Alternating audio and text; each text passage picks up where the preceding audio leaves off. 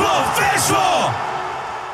Kolejna super seria na antenie Weszło FM. Dziś znów o przygotowaniu fizycznym. Dziś Artur Pacek moim gościem. Dzień dobry Artur. E, witam, witam wszystkich. Artur, witam. którego możecie znać już z poprzednich odcinków super serii kilka, no, kilka miesięcy temu, ładnych kilka miesięcy temu, nawet pewnie i kilkanaście jakbyśmy to zliczyli. Artur był tutaj po raz pierwszy gościem.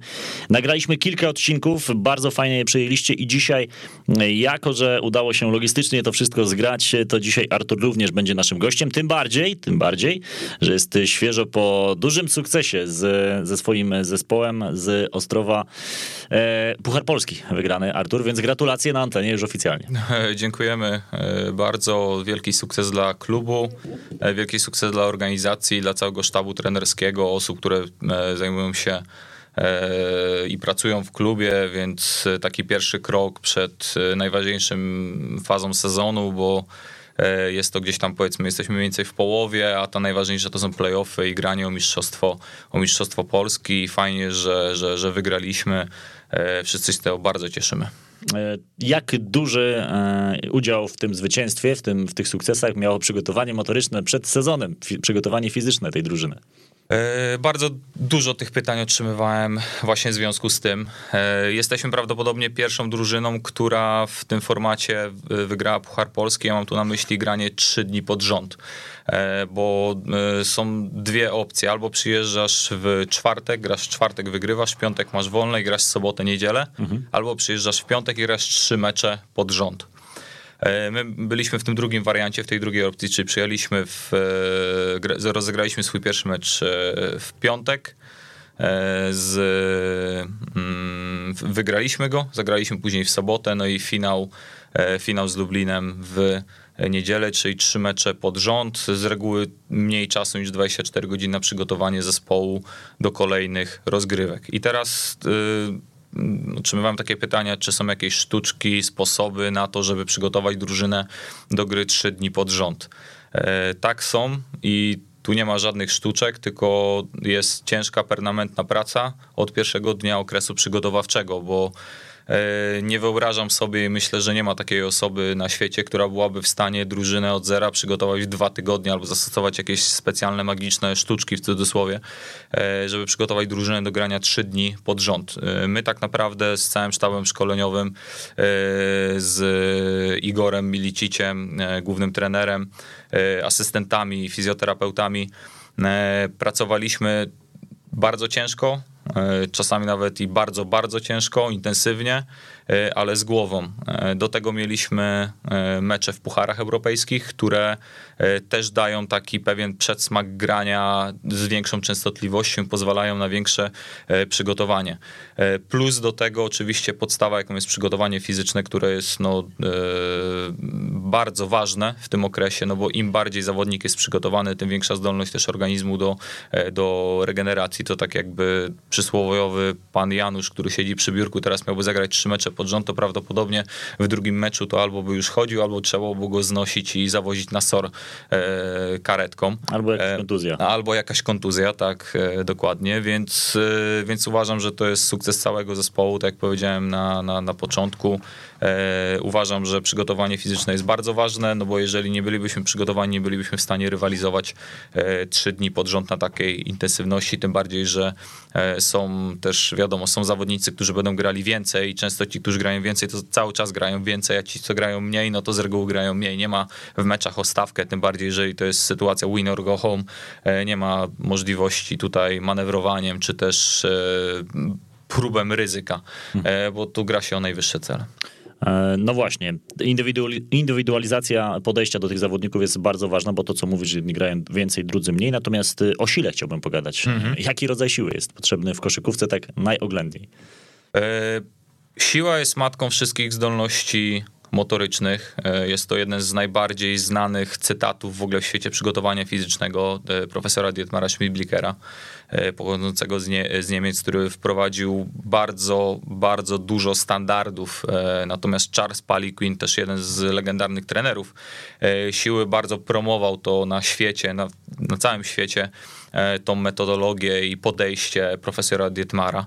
E, natomiast w ostatnim czasie pojawiło się bardzo dużo takich dezinformacji i niezrozumienia, bo bardzo często jest tak, że wyobrażamy sobie, że powinniśmy iść na siłownię i po prostu przerzucać jak największe kilogramy i stać się jak najbardziej silni. Oczywiście w pewnych okresach tak jest i potrzebujemy zbudować jak największej siły, ale w pewnym momencie, kiedy osiągamy jakiś poziom e, siły, My, czyli mam tutaj na myśli e, nasza filozofia i że rozmawiamy tutaj o skeku, o przygotowaniu fizycznym, no to jest filozofia dwa razy ciężar masy ciała w przysiadzie, czyli na przykład jeżeli ważysz 100 kg, to powinieneś dążyć do tego, żeby podnosić 200 kg w przysiadzie.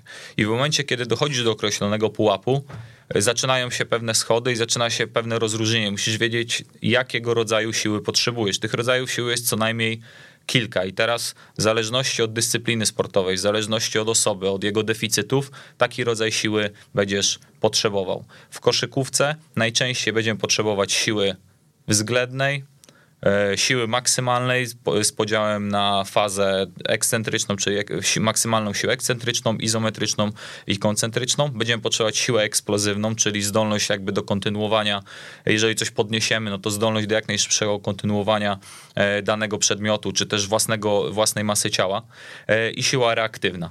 Natomiast tą siłą reaktywną, czyli mam tutaj na myśli efekt SSC popularny, czyli zmianę skurcz, rozkurcz pierściowości czyli jak biegasz, skaczesz, lądujesz, no to twoje ciało absorbuje energię, następuje faza amortyzacja, czyli faza izometryczna i tak jakby wybuch energii, e, czyli faza e, koncentryczna. I to pokrótce e, możemy nazwać siłą, siłą reaktywną.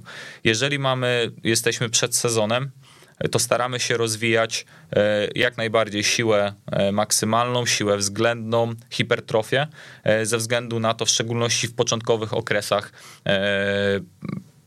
po sezonie, tak? Czyli powiedzmy, jeżeli dzielimy sobie sezon na okres startowy i okres po sezonie, to w tym okresie posezonowym, gdzie mamy tam w zależności od drużyny, tak, i osoby, z którą pracujemy, mamy kilka lub kilkanaście tygodni, to w pierwszych okresach skupiamy się na podstawach, czyli jak najbardziej sprawić, żeby sportowiec stał się silny, jak najbardziej e, zbudował masę mięśniową.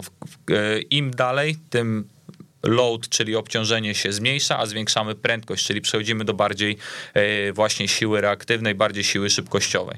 I teraz w sezonie e, są dwie, dwa główne czynniki, które będą powodowały w przygotowaniu fizycznym e, zmniejszenie ilości kontuzji, a także jakby zapobieganiu stagnacji w treningu i zmniejszania wydajności.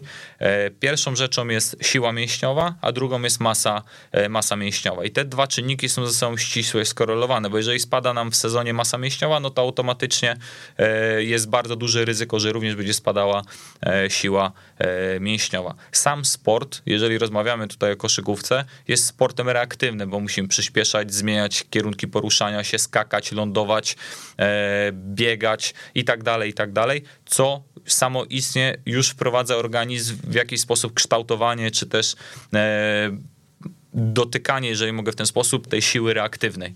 E, I tutaj powstaje takie bardzo e, duże nieporozumienie, no bo w pierwszej kolejności, jak myślisz sobie, że chcesz sprawić, żeby ktoś był szybszy albo wyżej skakał, no to każesz mu, żeby był po prostu biegał mhm. i wykonywał I duże ilości skoków. Jeżeli spojrzymy na koszykówkę, no to dziennie na sesji treningowej e, jest wykonywane e, około 100 skoków na, o niskiej intensywności, czyli mam tutaj na, na przykład, czyli przykładem może być taki rzut z wyskoku, no bo to jest skok powiedzmy tak jak na skakance, mniej więcej na taką wysokość, aczkolwiek to też zależy od zawodnika i mamy od około 50 do 60 skoków o bardzo wysokiej intensywności, skok walka o zbiórkę, wyskok po piłkę i tak dalej i to powoduje, że codziennie taki zawodnik skacze mniej więcej od 100 do 150 razy na każdym treningu. Treningów w tygodniu jest w zależności od trenera od 5 do nawet 10, no to mnożąc to okazuje się, że ten volume, czyli ta objętość tych skoków jest bardzo duża. I teraz my w sezonie dokładając znowu, znowuż te parametry, będziemy powodować tak zwane przeciążenie wzorca e, ścieżek neurologicznych, ale także także biomechaniki ruchu, no bo każdy skok, zmiana kierunku, no to jest, są jakieś, to jest jakaś gra kątów stawowych, jeżeli mogę w ten sposób powiedzieć. I to jest jedne spektrum i my chcemy tak jakby zachować pewien balans, no bo wiemy o tym, że potrzebujemy siły i potrzebujemy masy mięśniowej, żeby generować jak najwięcej mocy i tej energii, e, czy też siły reaktywnej, więc w tym wypadku powinniśmy się skupiać na e, sile i czasami robić to w bardzo prosty prosty sposób, używając po prostu najprostszych, e, najprostszych metod. Ale my jako ludzie mamy tendencję do przekombinowywania, mhm. lubimy kombinować, e, lubimy oglądać to, co się dzieje w social mediach, patrzeć na przykład jak trenuje Cristiano Ronaldo, Leo Messi czy nie wiem LeBron James e, i brać z tego wzorce, ale zapominamy o tym, że ci sportowcy nie są to są wyjątki, tak? To są wybryki, wybryki natury. Jeden na 7 miliardów osób na świecie i takie osoby będą wyjątkiem po prostu e, i to oni będą dobrzy w tym nie dlatego, jak trenują, ale kim są. Mhm. I często jest tak, że te osoby, to na co patrzymy, nie powinniśmy patrzeć na to, co oni robią w danym momencie, bo to są rzeczy, które jakby nie zaprowadziły ich do tego momentu, w którym są, tylko to są pewnie inne, inne rzeczy. To tak samo jak oglądanie filmików motywacyjnych z milionerami, którzy pokazują, że mają cztery Ferrari, cztery domy i, e, i konta na wszystkich kontynentach na świecie z, e, z bardzo dużym, e, z dużą ilością pieniędzy. To tak naprawdę dla osoby, która zaczyna, no to jest słaba informacja, no bo ty chcesz wiedzieć, co ta osoba robiła na początku, a nie co robi teraz, tak? Więc to są zupełnie inne inne rzeczy. Zdecydowanie. E, jeżeli mówimy o tym, żeby zindywidualizować mocno trening, e, to musimy ocenić najpierw, jak nasi zawodnicy, czego nasi zawodnicy potrzebują. Jak ich w takim razie testować? E, jedną to też jest taki bardzo gorący temat w naszym środowisku w ostatnim czasie, bo każdy, każdy chce testować, każdy robi bardzo dużo e, testów. E, i takie dwie pierwsze rzeczy, które mi się nasuwają, które powinniśmy sobie odpowiedzieć, e, odpowiedzieć na, na pytanie, to musimy wiedzieć, co chcemy testować. Czyli musimy wiedzieć, z jaką osobą pracujemy, co ta osoba, e, co ta osoba uprawia, jakie miała historię kontuzji i tak dalej, i tak dalej. I na tej podstawie musimy e, dobrać testy, które będą wiarygodne i będą dawały nam jakieś dane, no bo stosowanie testów, czy też używanie testów dla testów jest tak naprawdę kompletną stratą czasu, no bo jeżeli weźmiemy na przykład force plate i postawimy osobę i każemy wyskoczyć jej, wykonać wyskok pionowy do góry, to automatycznie przy jednym wyskoku otrzymujemy jakieś 200, 200 e, danych. No i teraz jak przez ten gąszcz informacji mamy się przebić, żeby trafić na te KPI, czy mam tu na Key Performance e, Indicator, czyli znaleźć tą rzecz, która będzie dla nas najbardziej potrzebna. E, no i tu już jest pytanie tak naprawdę do, do naszych słuchaczy, czy do trenerów, jeżeli ktoś słucha, czy do, do zawodników. Drugą rzeczą jest to, że e, ja w swoim doświadczeniu testuję, dla mnie testem jest każdy trening i każdy mecz. Mhm. To, jak dana osoba wykonuje dane powtórzenie, to, jaki ciężar, e, ciężar dobiera, jak po, podchodzi do e, pod sztangę, to w jaki sposób technicznie to wykonuje, to z jakim nastawieniem przychodzi do, na trening, czy jest ospała, czy jest żywa, czy, czy spała poprzedniej nocy, czy nie, co zjadła i tak dalej. Te, te wszystkie rzeczy będą miały, będą miały wpływ i to już jest jakiś pewien rodzaj testu. E, dobrze, no to ktoś może zapytać, no to co ty używasz w swoim warsztacie i co testujesz e, i co sprawdzasz. E, od wielu lat jest panel testów, czy też rzeczy, które stosuję i one są niezmienne i widzę tutaj pewną powtarzalność i dają mi jakieś wymierne efekty, to w pierwszej, kolej, w pierwszej kolejności, czy też może nie w pierwszej kolejności, ale jednym z testów, czy też sposobów jest sprawdzenie poziomu tkanki tłuszczowej. E, Im niższy poziom tkanki tłuszczowej, E, tym większa szansa na wysoką e, wydajność. Piśmiennictwo i, i w ogóle badania w dzisiejszym czasie są bardzo jasne co do tego, że e, im mamy niższy poziom tkanki tłuszczowej, tym zdrowie jest większe, tym jest lepsze przewodnictwo impulsów nerwowych, tym jest większa zdolność do rekrutacji jednostek motorycznych, tym jest szybsza regeneracja, tym jest większe RFD, czyli Rate of Force Development, tym możemy generować więcej siły i tak dalej, i tak dalej. Więc nasz naszym takim standardem w klubie, ale w ogóle w mojej pracy to jest takie co najmniej poniżej 10% tkanki tłuszczowej. W zależności od treningu, w zależności od tego jak jemy, no bo to jest wiele składowych, mniej więcej co tydzień możemy tracić około 0,5 albo 0,25 do 0,75 1% e, tkanki tłuszczowej przy bardzo dobrej jakości treningu i przy bardzo dobrym e, odżywianiu. E, drugi, drugą rzeczą, którą sprawdzam jest poziom, siły mięśniowej, czyli sprawdzam w jaki sposób mój sportowiec reaguje na obciążenie i jak dużo jest w stanie podnieść w przysiadzie rzadko robię one, e, czyli używam jednego powtórzenia i obciążam maksymalnie, ale z reguły biorę od 5 do 3, 3 powtórzeń i na podstawie wzoru obliczam sobie, żeby mniej więcej e, skorelować to z właściwą wartością. Z doświadczenia jestem w stanie już na podstawie tego ocenić, jak dużo dana osoba jest w stanie osiągnąć. Drugą rzeczą, która jest bardzo ważna i ku zaskoczeniu może wielu osób, jest to, jak dana osoba jest się w stanie podciągnąć dla powtórzeń czyli ile razy jestem w stanie się podciągnąć dla powtórzeń. E, masz piłkę nożną obcykaną bardzo dobrze, więc pewnie wiesz o tym, że e, Jurgen Klinsmann w reprezentacji mhm. Niemiec wprowadzał taki test, że zawodnik musiał się podciągnąć co najmniej 6 razy. W Stanach e, Zjednoczonych później pracował podobnie bardzo. Tak jest. I dużo osób chwyta się za głowę, no dlaczego, po co te podciąganie dla piłki nożnej? Przecież to tam nogi trzeba mocno kopać i tak dalej. Ramiona są nośnikiem energii i przekaźnikiem energii pomiędzy górną a dolną częścią ciała e, i jeżeli spojrzelibyśmy głębiej anatomiczniej, no to przechodzi jedna z taśm anatomicznych, która jest zaczepiona po skosie od, od e, tylnej części mięśniu, na przykład z prawej strony i zaczepiona do górnej części, e, górnego odcinka pleców po lewej stronie, czyli najnormalniej w świecie mówiąc wahadło.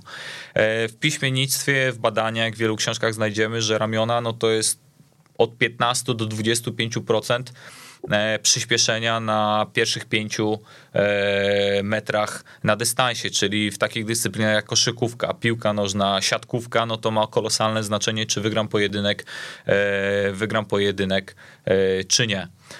Kolejnym testem jest wykonanie, wykonanie wyciskania, podciągania, ale już dla obciążenia, czyli biorę osobę, która e, podciąga się i staram się doczepić dla jednego powtórzenia jak największy ciężar, żeby sprawdzić, czy w kolejnych fazach powinienem ćwiczyć bardziej dla powtórzeń, czy bardziej dla siły, bo czasami jest tak, że ktoś jest bardzo silny dla, e, tak jest w podciąganiu, że ktoś jest bardzo silny, jest w stanie się podciągnąć raz z bardzo dużym ciężarem, a bez ciężaru podciągnie się na przykład trzy razy. Mhm. I to daje nam e, pewien pogląd na to, w jaki sposób powinniśmy to ukierunkować. E, kolejnym z e, testów, które stosuję, jest sprawdzenie e, mm, wysokości counter movement, counter movement jump, czyli wyskoku z zamachem i wysoku z statycznej pozycji. I teraz różnica tych wyskoków, czy też e, dysproporcje pomiędzy tymi e, dwoma rodzajami wyskoków powoduje, czy dana osoba będzie bardziej potrzebowała siły reaktywnej, czy bardziej siły mięśniowej. Do tego wykonuje test mobilności i takim jednym z testów mobilności, który jakby jest wykonany w pierwszej kolejności, jeżeli tutaj są problemy, no to wtedy wchodzę tak jakby głębiej, żeby zdiagnozować problem, to jest overhead skład z kijkiem. Mhm. Czyli stawiam osobę i mm, każę, żeby wykonała po prostu w swój naturalny e, sposób, żeby sprawdzić, gdzie jest problem. I teraz, jeżeli osoba wykonuje pełen przysiad, e, z kikiem nad głową, to prawdopodobnie w 90% przypadków e, nie muszę badać dalej, bo wiem już o tym, że ta osoba nie będzie miała, e, nie będzie miała większych problemów, jeżeli chodzi o zakres ruchu. Dlaczego? No bo jeżeli trzymam kijek nad głową i hipotetycznie, jeżeli ktoś będzie miał problem z górną częścią ciała, z ramionami, e, no to ten kijek będzie się pochylał do przodu, tym samym będziemy tracić pozycję i my się będziemy e, pochylać w przód. E, jeżeli na przykład mamy problem ze stawami skokowymi, no to osoba schodząc w dół po prostu się wywróci, nie będzie w stanie e, wykonać, wykonać pełnego przysiadu.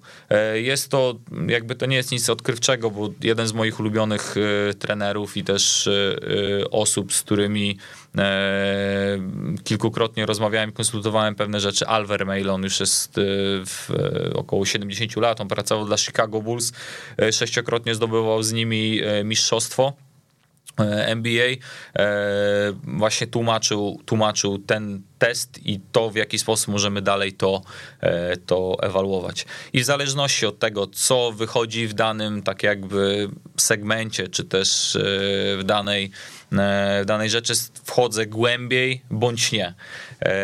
I ostatnim takim testem, jakby głównym jest CLAD test, czyli test sprawdzający, sprawdzający zdolność do absorpcji energii, lądowania i tego, jak, w jaki sposób zachowuje się ciało. Osoba staje na 30-centymetrowy boks z, ręko, z rękoma wystawionymi w przód i jedną nóż zeskakuje, tak żeby się zatrzymać. To w zależności jak reaguje ciało, pokazuje, gdzie mamy słabe ogniwa. Na przykład jeżeli mm, kolano schodzi się do środka, e, no to wiemy o tym, że prawdopodobnie e, będzie problem z kontrolą VMO, czy też aktywacją VMO i, i mięśnia średniego pośladków. Jeżeli ktoś się będzie pochylał e, za bardzo w przód, no to może oznaczać, że mięśnie pośladkowe, e, pośladkowe wielkie i dolny odcinek pleców e, są w zagrożonej, zagrożonej pozycji. Mam tu na myśli, są po prostu słabe mięśniowe. I to jest taki podstawowy pakiet testów, które,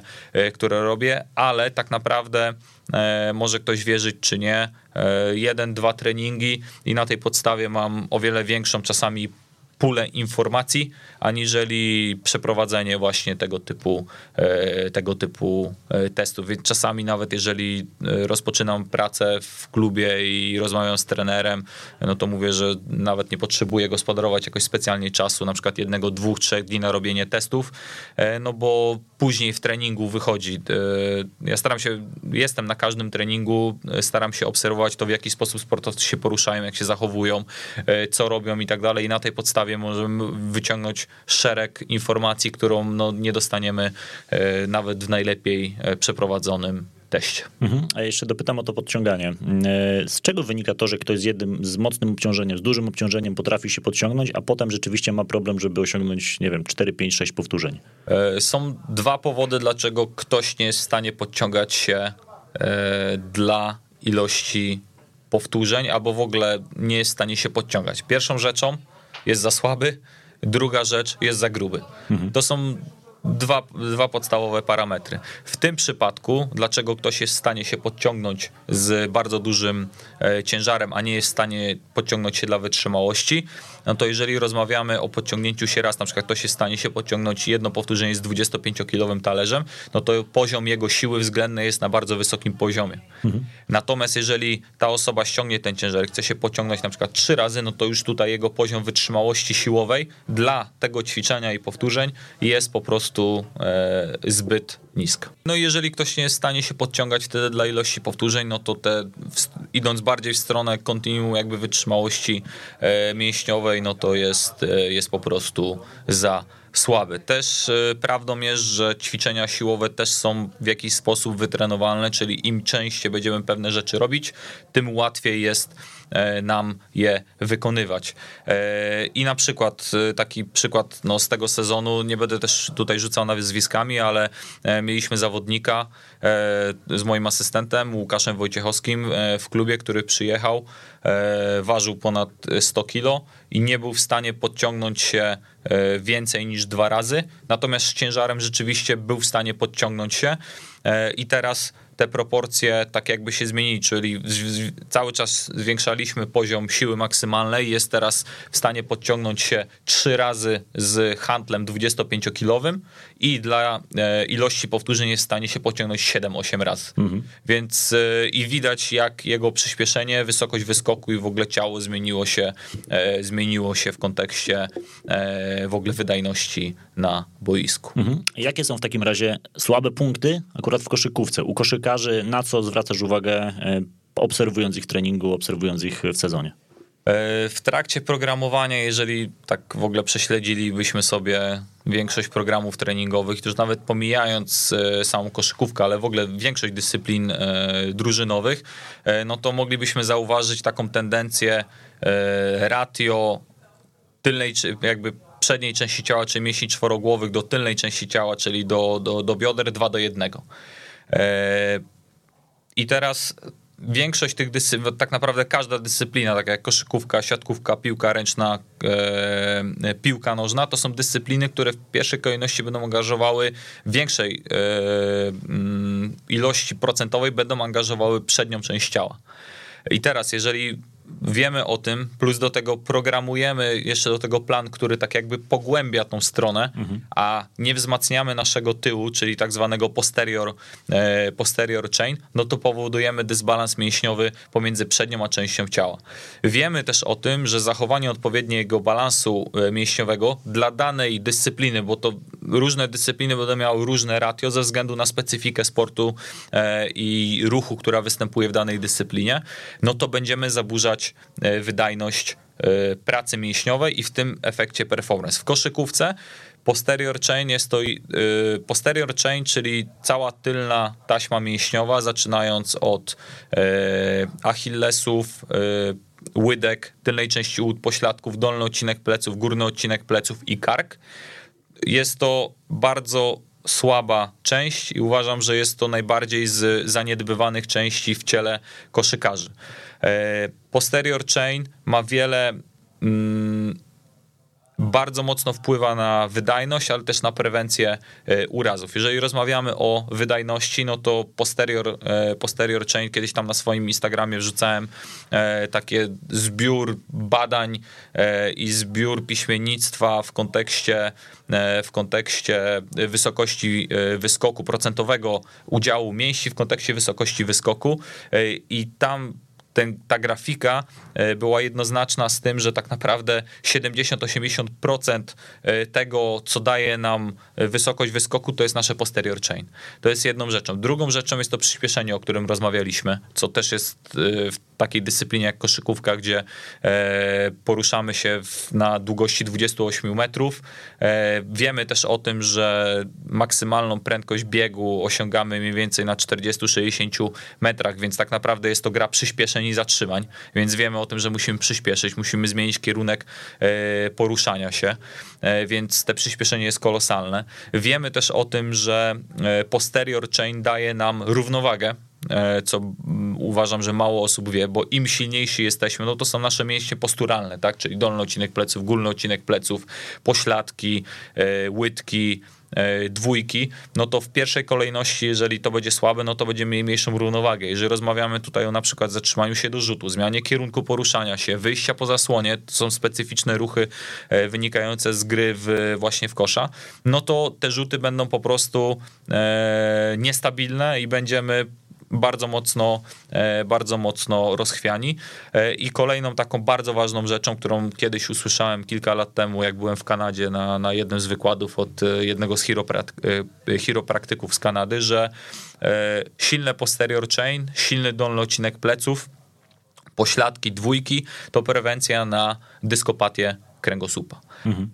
Więc z moich obserwacji wieloletnich e, uważam, że jest to jedna z najbardziej zaniedby, zaniedbywanych części e, ciała. Po drugiej stronie możemy rozmawiać o VMO, czyli o mięśniu przyśrodkowym e, mięśnia czworogłowego. Znajduje się on po wewnętrznej stronie rzepki, odpowiada za, e, za odpowiednie prowadzenie i trakcję rzepki, czyli to w jaki sposób ona pracuje, za, działa prewencyjnie przeciwko koślawieniu kolan, więc to wszystko ma znaczenie w kontekście urazów, e, urazów w obrębie kolan e, stawu kolanowego. E, no i stawy skokowe. Stawy skokowe też jest bardzo duży tak jakby mm, niedociąg- mm, niedopracowanie, bardzo duże braki, jeżeli chodzi o to, bo zawodnicy w koszykówce, teraz to już się zmieniło, pamiętam jak, jak zaczynałem pracę 12 lat temu, i 10 lat temu przy drużynie koszykówki, no to z 12 chłopaków 10 się tejpowało. Teraz jest tak, że te proporcje się odwróciły. Jest dwóch, trzech, czterech, którzy się tejpuje, reszta drużyny nie i stara się, stara się dbać o to. Jeżeli ktoś chodzi z tejpem i powoduje, że ten staw jest obklejony taśmą i jest usztywniony, no to przepływ krwi, użyźnienie tego, tego mięśnia, gęstość bardzo mocno spada, powodując wiotkość i tym samym urazy, na przykład achillesów, urazy więzadeł, e, urazy ścięgien i tak dalej, i tak dalej. E, I jeszcze dwa takie, dwie takie rzeczy, które, nad którymi też e, powinniśmy pracować, są to mięśnie karku, i mięśnie chwytu. Co do mięśni karku, e, może to nie jest tak jak w futbolu amerykańskim, że koszykarz jest narażony na wstrząs mózgu i musimy tutaj rozmawiać o tym, żeby wzmacniać kark, żeby nie, nie mieć wstrząsu mózgu, aczkolwiek zdarza się gdzieś tam, e, czasami się śmiejemy na treningu, że zdarzają się zderzenia i, i czasami sobie żartujemy, że i pytamy chłopaków, czy kasku nie potrzebują po prostu na trening, aczkolwiek to nie jest jakby w ogóle bez porównania do futbolu amerykańskiego, ale mięśnie karku będą powodowały i odpowiadały za tak zwany neural drive, czyli przekazywanie e, energii i ścieżek neurologicznych e, i nierozprzestrzenianie się, e, się energii w trakcie właśnie pracy górnego odcinka pleców i, i schodząc segment po segmencie w dół. Jeżeli rozmawiamy o mięśniach chwytu, czy też o, o, o chwycie jest niesłychane ważne, no bo im większa siła chwytu, tym większa kontrola piłki w trakcie kozłowania, e, w trakcie oddawania rzutów w sytuacjach, w których jakby pracuje sam nadgarstek, e, więc to są takie segmenty, które są najważniejsze, nad którymi e, powinniśmy się skupiać w koszykówce. Mhm. Zaciekawiło mnie to, co powiedziałeś, że w koszykówce zauważasz, że ta tylna taśma jest zazwyczaj słabsza niż przednia. Jakie są sporty w takim razie, gdzie te proporcje są odwrotne, że, że tylna taśma ma przewagę nad tą przednią? E, olimpijskie podnoszenie ciężarów i automatycznie w jeżeli ktoś sobie myśli o olimpijskim podnoszeniu ciężarów, no to przed oczami ma filmiki z YouTube e, osób, które wskakują na e, na przykład półtora metrowe skrzynie. Mhm. Rzeczywiście ktoś kiedyś zmierzył, nie pamiętam kto, natomiast to bardzo utkwiło mi w głowie, że najszybszymi osobami na świecie na pierwsze 5 metrów są właśnie sztangiści, hmm. tak, czyli osoby, które, e, które będą, e, które podnoszą, e, podnoszą ciężary w dwuboju. Stąd też dwubój i właśnie ta dyscyplina sportowa wprowadziła do przygotowania fizycznego elementy e, treningu e, dwuboju w właśnie przygotowaniu fizycznym e, sportowców. Oczywiście na tym momencie, w tym momencie, w którym jesteśmy, jest prowadzona bardzo mocna dywagacja i bardzo długa dyskusja na temat, czy warto to wprowadzać inaczej, czy warto wprowadzać elementy dwuboju z łapaniem sztangi, czy już samo nie łapanie sztangi, czy też same rwanie wystarczy do tego, żeby, e, żeby generować, więc to też jest taki w ogóle osobny temat, na który moglibyśmy pewnie rozmawiać, e, rozmawiać e, bardzo dużo.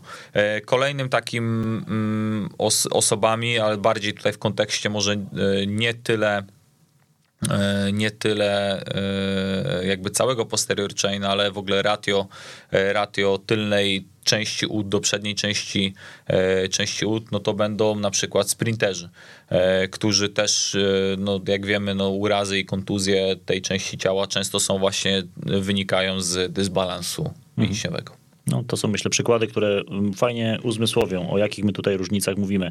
E, w jaki sposób ty budujesz plany treningowe w takim razie dla swoich zawodników? No bo wiemy, że cały czas ta indywidualizacja jest tutaj e, motywem przewodnim, więc to nie jest tak, że wszyscy mają ten mhm. sam plan.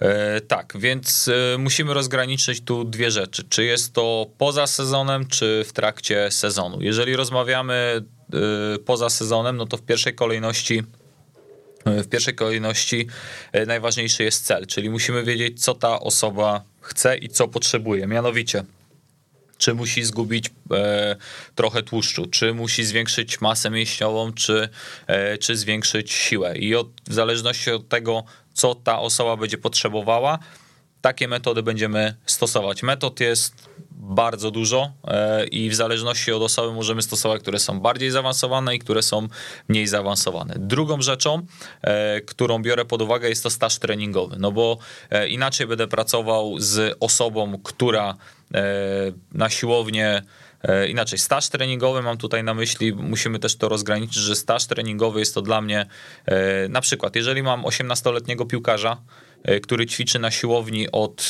4 lat, a mam na przykład koszykarza, który ma 24 lata, ale na siłowni ćwiczy pół roku, no to dla mnie wyższy staż treningowy będzie miał ten piłkarz. Mhm. Ze względu na to, że e, jego staż z treningiem siłowym jest na wyższym poziomie, czyli jego adaptacje typowo e, do narzędzi, które ja używam, jest o wiele na wyższym poziomie niż tego, e, tego koszykarza.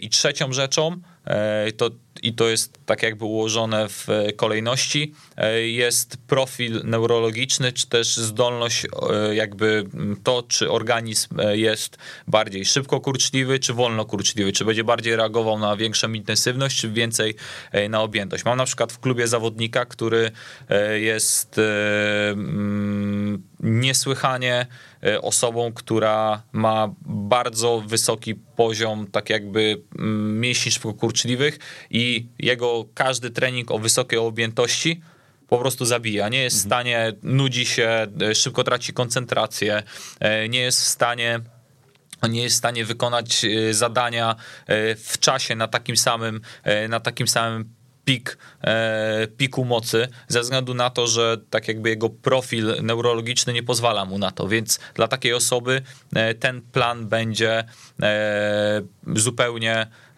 będzie inny niż osoby, która na przykład będzie o wiele lepiej reagowała na objętość treningową. Jeżeli rozmawiamy o sezonie, to do tych trzech rzeczy, które, które wspomniałem, dodajemy to, czy osoba, z którą trenuję, jest tak zwaną superstar, E, role player czy development player. I teraz e, superstar no to są po prostu osoby, które grają bardzo dużo minut e, i które spędzają na parkiecie od 30 e, wzwyż e, minut. Roleplayerzy to są osoby, które wchodzą często z ławki albo grają mniej więcej od 15 do 25-30 minut i ci development players to są z reguły osoby, które gra, w ogóle nie grają, ale grają 5, maksymalnie 10, 10 minut. I to jest czynnik, który też będzie powodował w jaki sposób będę budował plany, czyli na przykład dla osoby, która jest development najczęściej u nas e, w naszym środowisku. Myślę, że i piłkarskim, i siatkarskim, i koszykarskim jest tak, że to z reguły są najmłodsze osoby, mhm. które wchodzą do tego seniorskiego grania e, i te osoby bardzo często też oprócz tego, że grają mało w meczu, to też z racji e, jakby swojego doświadczenia nie uczestniczą w pełnym wymiarze e, treningowym. Mam na myśli, że przychodzą na treningi, ale jeżeli są na przykład zadania, nie wiem, tak jak w koszykówce gra 5 na 5, to z reguły więcej stoi z boku niż trenuje, więc wtedy dla takiej osoby ogólna objętość treningowa i intensywność jest o wiele niższa niż osoby, która jest pierwszoplanową postacią. E, I taka osoba może trenować nawet w sezonie 4 razy w tygodniu. I z, z reguły te osoby są to też osoby, które potrzebują najwięcej siły mięśniowej i najwięcej masy mięśniowej, więc wtedy skupiamy się właśnie na rozwoju tych rzeczy. E, druga grupa osób, czyli tak zwani e, roleplayerzy, którzy grają właśnie mniej więcej od 15 do 25 minut, e, oni uczestniczą w pełnych wymiarach i te osoby mogą trenować od dwóch do trzech jednostek treningowych w tygodniu. No i ci superstar czy star, no to trenują dwa razy i powinni trenować co najmniej dwa razy w tygodniu, bez względu na to, czy to są podróże, bez względu na to, czy, e, czy, e, czy ktoś gra europejskie puchary, czy nawet na poziomie NBA.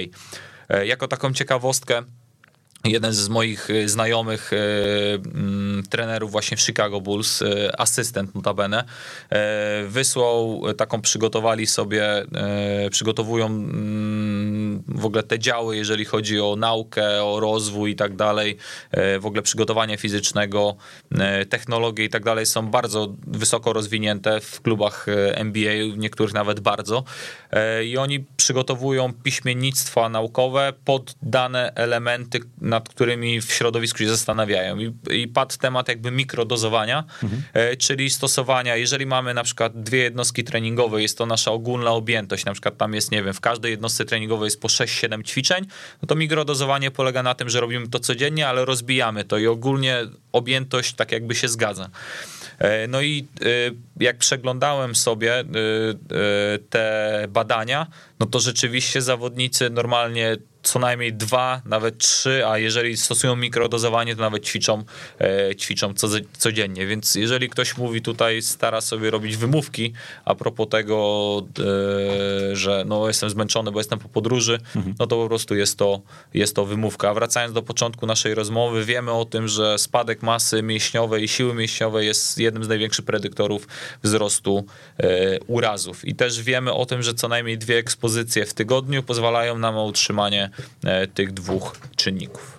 Co z wytrzymałością w takim razie? Co, jak, ją, jak ją kształtować?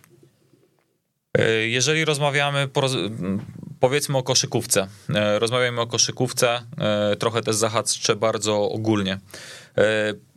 Powstał bardzo taki duży, duży mit, że wszystko to, co robimy na siłowni, to chcemy, żeby było jak najbardziej specyficzne dla dyscypliny. Mhm. Ze względu na to, żeby jakby odwzorowywać to, co się dzieje, e, to, co się dzieje e, na boisku. Możemy znaleźć w internecie teraz mnóstwo, e, mnóstwo filmów, mnóstwo wideo, czy też tam takich screenshotów sportowców, którzy idą na siłownię i na przykład próbują w jakiś sposób naśladować to, co się dzieje w ich sporcie. Natomiast po drugiej stronie mamy wytrzymałość, która jest rzucana do jednego wola i bez, znaczego, bez znaczenia na to, czy mamy piłkarza, na przykład, nie wiem, napastnika, mhm. a mamy na przykład, nie wiem, stopera, czy pomocnika, y, czy nie wiem, czy w koszykówce, y, czy w ogóle koszykówkę, no to każdy okres przygotowawczy i każde, każde takie powiedzmy wprowadzenie do sezonu rozpoczynamy od biegania po 30, 40, nawet 60 minut. Ian King jeden z najwybitniejszych w ogóle w e, historii i naszym środowisku przygotowania fizycznego. E, myślę, że z 20 lat temu ta książka powstała.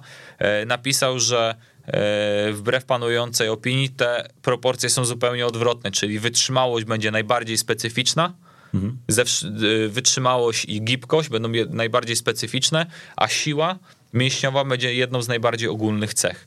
No i teraz nie wiem, czy wiesz, ale mm, osobą, która miała zbadany e, najwyższy w historii oficjalny wynik VO2 max, mhm. to jest Lance Armstrong. Okej. Okay. I teraz Lance Armstrong pobiegł w maratonie. Mhm. No i teraz wiemy o tym, że jego VO2 max jest najwyższym poziomie, które zostało zbadane. I pobiegł on w maratonie i w maratonie pobieg w okolicach tam chyba 3 godzin. Mhm. No to dla mnie czy dla ciebie będzie to bardzo dobry wynik. Ja przebiegłem maraton w okolicach 4, e, pod koniec też praktycznie idąc. E, I te 3 godziny to będzie bardzo dobry rezultat dla mnie i dla ciebie. Natomiast dla elity mhm. jest to poza czołówką światową. E, I to jest jeden z takich przykładów, który pokazuje, że wytrzymałość jest niezwykle niezwykle e, specyficzna. I teraz ktoś powie, no dobrze, no ale no, to jest jakaś podstawa systemów energetycznych, to jest mhm. podstawa do tego, żeby organizm w tych takich powiedzmy krótkich odcinkach czasowych, e, jeżeli tak na przykład jest w koszkówce, jest strzał, strzał, czyli mam na myśli bieg, bieg, bieg, bieg, jest timeout, na przykład y, minuta i musisz wracać i mhm. biec i w tym czasie musisz jak się najszybciej zregenerować. E, I powie, że no okej, okay, potrzebujemy bazy tlenowej do tego, żeby, e, żeby sprawdzić, w sensie, żeby powodować szybszą restytucję organizmu, czyli odnowę do tego, tego, żeby mógł dalej rywalizować. E, no i teraz e, jakby ostatnio, ostatnio, to było kilka miesięcy temu, e, starałem się tak jakby sprawdzić, w jaki sposób sam trening koszykarski, czyli takie bardzo proste zadania, rzutówka, takie od, nie wiem, konkursy rzutowe, technika indywidualna, co jest stosowana w każdej dyscyplinie, małe gry powodują odpowiedź mojego organizmu na wysokość, e, wysokość mojego tętna. No i przez tam 2-3 tygodnie sprawdzałem sobie różne konfiguracje, które mamy drilli w klubie, które tam stosuje, e, stosuje Igor w klubie, główny trener, żeby zobaczyć, jak mój organizm to, na to reaguje. I mam tu na myśli o tej niskiej intensywności. Co się okazało? Przez 20-30 minut takiego drilla moje tętno było w przedziale ten jakby pułapu tlenowego, czyli mhm. w czasie 140-160, czyli to jest taki pułap, w którym Tlen, tak. powiedzmy mhm. tak, jesteś typowo w tlenie. No i teraz, jeżeli mamy yy, i wiemy też o tym, że na przykład zawodnik w trakcie okresu przygotowawczego to jest naj, najtrudniejszy okres, to jest najwięcej objętości, częstotliwości i intensywności treningowej. Generalnie po okresie przygotowawczym zawodnicy są zabici przez nałożenie na siebie e, wielu e, rodzajów stresorów. I teraz tak jak wspomniałem, ktoś codziennie przychodzi, robi rozgrzewkę, jakieś elementy techniki przez pół godziny, codziennie znajduje się w pułapie tlenowym, a my do tego dokładamy 30-40 minut biegu ciągłego, no to tak naprawdę powielamy po pierwsze y, te same rzeczy, a po drugie zwiększamy ryzyko urazów. Mhm. Bo też wiemy o tym, bo w nauce jest to jasne, że im więcej kontaktów stopy z podłożem, tym większe ryzyko y, problemów z ścięgnami, więzadłami i tak dalej, i tak dalej. Bo jak na pewno masz jakichś znajomych fizjoterapeutów albo mm. sam korzystasz, jak porozmawiasz z nimi się zapytasz, no to jak przyjdzie, przychodzi do niego biegać, najczęściej albo z rozcięgnem podeszwowym, mm. albo z achillesem, albo na przykład z kolanem e, skoczka. No i to powoduje, że nakładanie na siebie e, tych samych bodźców, do tego totalnie niespecyficznych, nie będzie przekładało się na, e, na e, wydajność. Więc w koszykówce powinniśmy skupiać się na bardziej specyficznych rzeczach. I teraz jeżeli jest bardzo dobrze prowadzony trening, czy jest na bardzo wysokiej jakości gry, są małe gry i tak dalej, nauka też jest z tym jasna, że w ten sposób może kształtować specyficzną wytrzymałość pod daną dyscyplinę. I to nie ma znaczenia, czy to będzie koszykówka, czy gra w dziada w piłce nożnej, mhm. czy nie wiem, w siatkówce małe gry na, na e, połowie, e, połowie siatki. Nie ma to kompletnie e, jakby mm, znaczenia, a daje to odpowiedź organizmu. Albo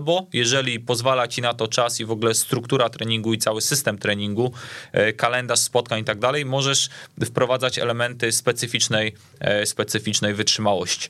E, my stosujemy dwa, dwie podstawowe metody typowo podkształtowanie wytrzymałości. To jest bieganie linii, które jest bardzo popularne, jeżeli chodzi o koszykówce. I to są różne dystanse, na przykład biegasz od końcowej do końcowej. Mhm. I w zależności to przepraszam, jaki dasz e, ilość, czy też e, e, ilość tych długości, jaki zastosujesz czas przerwy i limit czasowy, w taki sposób możesz wpływać w określony sposób na dany system energetyczny, który potrzebujesz. A drugą rzeczą jest to bardziej basketball specific. My to nazywamy, Igor nazywa to crossfitem, ja nazywam to właśnie basketball condition specific movement, gdzie używamy specyficznych ruchów, na przykład closeouty, dwutakty i tak dalej, po to właśnie e, to są w treningu tak jakby stacyjnym, po to, żeby właśnie e, budować nad e, wytrzymałością, czy to jest tą specyficzną wytrzymałością. I trzecią rzeczą, która jest chyba najbardziej niedoceniana, to jest trening siłowy, mhm. bo im jesteśmy silniejsi, tym ekonomia nasza pracy mięśniowej jest na, na wyższym poziomie. Czyli jeżeli na przykład ja podnoszę 100 kg w przysiadzie i potrzebuję wygenerować jakiś nie wiem, moc, na przykład, nie wiem, 700 W do tego, żeby przebiec określony dystans, to jeżeli podniosę swój siłę, bo wiemy o tym, że e, moc to jest iloczyn siły i prędkości, mhm. to zwiększając teraz, e, teraz e, siłę, zwiększymy jakość naszej pracy, czyli stosunek, stosunek czy też ekonomię, ekonomię naszej pracy. I teraz jeżeli ja na przykład podniosłem do 150 kg, no to stałem się silniejszy i teraz albo wkładam tyle samo tak jakby siły, w którą wkładałem i tym samym mój poziom mocy, w sensie mój e, jakby waty generuje więcej, czy na przykład będę generował 850-900, albo zmniejszam poziom siły, który wkładałem i zostaję na tym samym poziomie, żeby pokonać ten sam, e, ten sam dystans. Więc to powoduje, że zwiększa się e, ekonomia, ekonomia pracy. I zauważyłem też, że taki konsekwentny, permanentny trening siłowy e, powoduje, że że jesteśmy w stanie w późniejszym czasie i w dłuższym odstępie sezonu, właśnie przy końcówce, widać wtedy najbardziej efekty, e, efekty tego, bo zawodnicy się mniej męczą, jeżeli drużyna, e, mieliśmy na przykład tak w pucharze, że graliśmy na równi, równi do połowy, a później nagle odjazd plus 20, no bo tamta drużyna nie była w stanie, my przycisnęliśmy, jeżeli chodzi o robiąc bardzo twardą obronę, trapując i tak dalej, ta drużyna nie była w stanie po prostu nam się przeciwstawić, bo nie, nie byli w stanie tak jakby fizycznie nawiązać nawiązać, nawiązać walki. Mówimy sobie o przygotowaniu fizycznym. Jak w takim razie łączyć przygotowanie fizyczne z treningiem takim typowo pod dyscyplinę? Bo to też nie jest łatwe. Z tym mają często problemy trenerzy przygotowania motorycznego, bo dostają często za mało czasu, nie zawsze wtedy, kiedy by chcieli. E, tak, to jest świetne pytanie, e, Adam, które zadałeś, bo myślę, że to jest taki problem e, w naszym środowisku i problem taki często młodych trenerów, bo to jest takie wyobrażenie, że dostajemy tą pracę, mamy tyle czasu, ile chcemy, możemy sobie wygospodarować tyle jednostek, ile chcemy i w ogóle sportowcy są super ekstra zmotywowani do tego, żeby pracować. Bardzo często e, jest zupełnie inaczej e, i zupełnie w inny sposób to wygląda. Często jest tak, że dostaje się 15-20 20 minut na rozgrzewkę, masz jedną, dwie siłownie w tygodniu, no i musisz sobie w jakiś sposób radzić. Jeżeli jesteś na wyższym poziomie doświadczenia albo trener ci ufa, no to te proporcje się e, zmieniają. Ja mam na tyle szczęścia, czy też e, jakby możliwości, że e, tutaj z Igorem mamy bardzo dobrą współpracę, jeżeli o to chodzi, jak te rzeczy związane z obciążeniem, z układaniem kalendarza spotkań, z zarządzaniem e, właśnie to, gdzie co powinno być, być jest w pierwszej kolejności zależne bardzo dużo, e, w pierwszej kolejności zależne ode mnie i na tej podstawie, na tej podstawie jest układany cały harmonogram. Oczywiście nie mówię tutaj o koszykówce, bo on odpowiada za, za koszykówkę, żeby ktoś tu nie zrozumiał, że układam plany na jakby koszykarstwo bo w ogóle to, to e, nie o to chodzi. E, natomiast mam tutaj na myśli e, obciążenie tak, treningowe. I teraz bardzo ważna jest ta kooperacja pomiędzy pierwszym trenerem a trenerem przygotowania fizycznego, bo teraz hipotetycznie, jeżeli ja wiem, co będzie na treningu, dlatego też bardzo często się komunikujemy, ustalamy pewne ramy. Też rozróżniam sztabu trenerskiego czy sztabu koszkarskiego na czym polega dany drill, na czym polega dane ćwiczenie i na tej podstawie jestem w stanie zaplanować obciążenie, które będzie na siłowni, bo hipotetycznie, jeżeli wiem o tym, że trening będzie o bardzo wysokiej e, objętości, czyli na przykład będziemy trenować dwie godziny bądź dłużej, e, i wiem o tym, że będzie to trwało na przykład 2-3 dni. Ja mam na przykład w tym okresie trzydniowym zaplanowaną na przykład siłownię i też zrobię trening o bardzo dużej objętości, no to prawdopodobnie spowoduje przetrenowanie tych zawodników. I to jest taka rzecz, która, e, która e, musi być ściśle skorelowana, bo na tej podstawie ja będę podejmował decyzję. Musimy wiedzieć też, że tak jakby schować swoje ego do kieszeni, no bo w sezonie najważniejsza jest dyscyplina, którą uprawiasz. Ty nie chcesz tak jakby, żeby twój zawodnik no, inaczej, fajnie, że twój zawodnik robi postęp, ale nie jest najważniejsze to, żeby on brał 150 przysiadzie, tylko żeby po prostu trafiał do kosza. I teraz najważniejsza jest koszykówka. E, I w tym przypadku na tej podstawie musisz dobierać tak jakby wszystko e, dookoła. I umiejętność się do, dopasowania, czy tak wtopienia się bardziej w to, jest sztuką e, bardzo dużą. Co do rozgrzewek, jeżeli ktoś powie, że ma tylko 15 minut albo tylko 10 minut, to jest aż 10 minut albo aż 15 minut, bo jeżeli skumulujemy ten czas w tygodniu, jeżeli weźmiemy 15 minut, no to będziemy mieli 75 minut w całym mikrocyklu y, treningowym, tak? Czyli w całej jednostce e, czasu od na przykład tam od poniedziałku, meczu od meczu do meczu, tak. E, jeżeli będziemy rozmawiać o 10 minutach, to jest godzina czasu w tygodniu. I teraz na tej podstawie ty możesz zrobić bardzo dużo rzeczy. Możesz, nie wiem, wprowadzać nauczanie poruszania się do przodu, możesz skupić się na wzmocnianiu pachwin e, o jakby mniejszej intensywności, więc jest cała masa rzeczy, którą możesz jakby w tym czasie zrobić, żeby drużynę, e, drużynę przygotować. Nie musisz się zamykać do 10 minut, które daje ci trener, przecież masz czas przed treningiem i po treningu, masz tak naprawdę, możesz siedzieć cały dzień na hali i, i pracować z tymi zawodnikami, więc e, uważam, że e, pierwszej kolejności musimy szukać rozwiązań do sytuacji, w której jest, a w drugiej kolejności powinniśmy e, tak jakby umiejętnie zarządzać tym, tym, co mamy, tak? I, i starać, się, e, starać się znajdować odpowiednie, odpowiednie rozwiązania. I tak jak mówię, najważniejsza w trakcie sezonu jest dyscyplina sportowa, e, która jest uprawiana, i na tej podstawie musimy skutecznie manewrować i dopasowywać e, nasze, nasze obciążenia. Oczywiście czasami jest tak, że po sugestii trener może, na przykład, jeżeli wiemy o tym, na przykład, no coach, no drużyna jest zmęczona, musimy skrócić trening, albo coach, no jesteśmy niedotrenowani, musimy zrobić mocniejszy bodziec, tak, no to yy, powiedzmy w tym języku musimy się posługiwać, żeby e, zarządzać w sposób e, szczegółowy, e, szczegółowy i, i, i manewrować tym, żeby doprowadzić to do, w odpowiedni kierunek. Artur, jako że czas nas goni, to jeszcze jedno pytanie, ale ważne myślę. Co ty byś doradził osobom, które chcą zająć się w ogóle tym zawodem, trenera motorycznego czy też trenera fizycznego? Zazwyczaj to są młodzi ludzie, choć też nie zawsze, bo często jest tak, że z innych dyscyplin ludzie, którzy uprawiali kiedyś sport, zaczynają iść w tym kierunku kierunku. Jakieś rady? E, trzy rzeczy. E, pierwsza rzecz, e, czytać. E, druga rzecz, samemu trenować. E, I trzecia rzecz, starać się pisać. Obojętnie, czy pisać artykuły, czy pisać sobie notatki w, e, w kalendarzu, zapisywać swoje myśli. Jeżeli masz taką możliwość, to trenować innych, jak największą liczbę osób.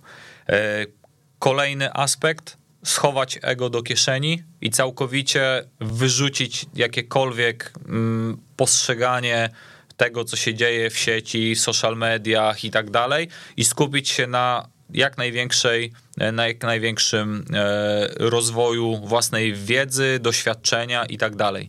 Jeżeli rozmawiamy o doświadczeniu, no to niestety doświadczenie jest w jakiś sposób miernikiem czasu, czyli potrzebujemy czasu, żeby zdobyć doświadczenie i tego po prostu nie przeskoczymy.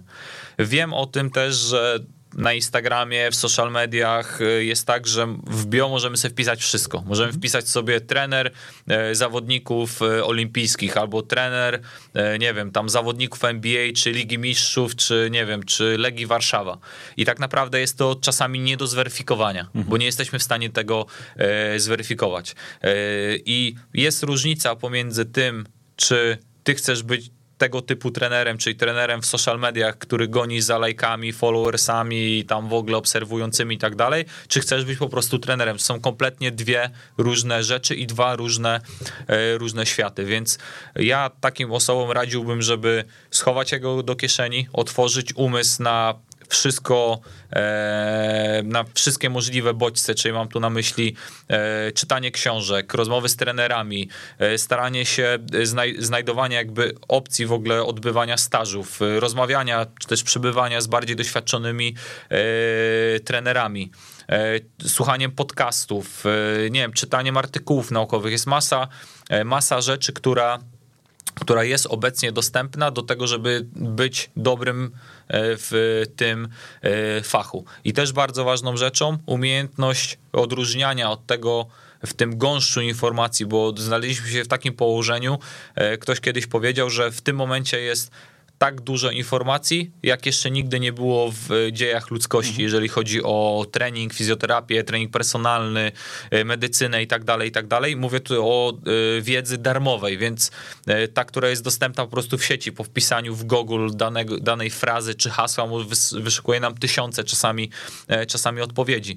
I też znalezienie drogi do tego, żeby umiejętnie odsiewać to, co jest prawdziwe od to, co jest, to, co jest fejkiem. I nauczyć się, nauczyć się te pewne rzeczy po prostu weryfikować, no bo łatwo jest y, znaleźć się w, po prostu znaleźć się w ślepym w ślepym załuku e, i wpaść w taką jakiś wir, e, wir nieprawdziwych informacji i popełniać, e, popełniać błędy. Nie, nie bój się też, też nie, nie, nie bójcie się popełniać błędów, nie bójcie się mówić o tym, że popełniłem błąd, czy też tego nie wiem.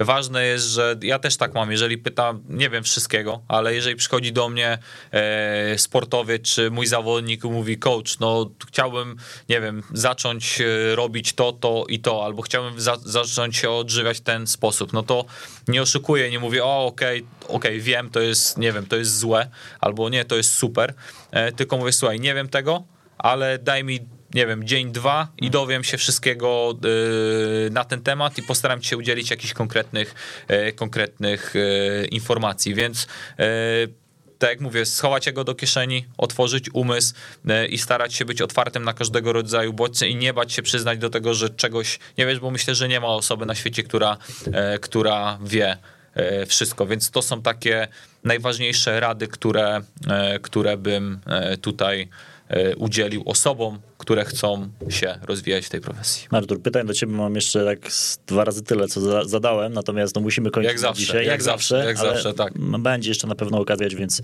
za tę część programu ci bardzo dziękuję. Ja was zachęcam do tego, żebyście odsłuchali sobie poprzednie odcinki z Arturem. Weszło.fm, zakładka Super Seria. Tam naprawdę kilkadziesiąt minut y, bardzo ciekawych rozmów, też o sylwetce samego Artura, którą ja wam serdecznie polecam. On jest trochę skromny, więc się nie będzie chwalił, ale, ale ja wam polecam poznać y, człowieka, bo, bo myślę, że i po tej dzisiejszej audycji po prostu będziecie chcieli to zrobić. Artur, raz jeszcze bardzo dziękuję. Ja również dziękuję bardzo za zaproszenie i, i pozdrawiam e, serdecznie. To była super seria. Trzymajcie się. Do usłyszenia. Weszło FM. Najlepsze radio sportowe.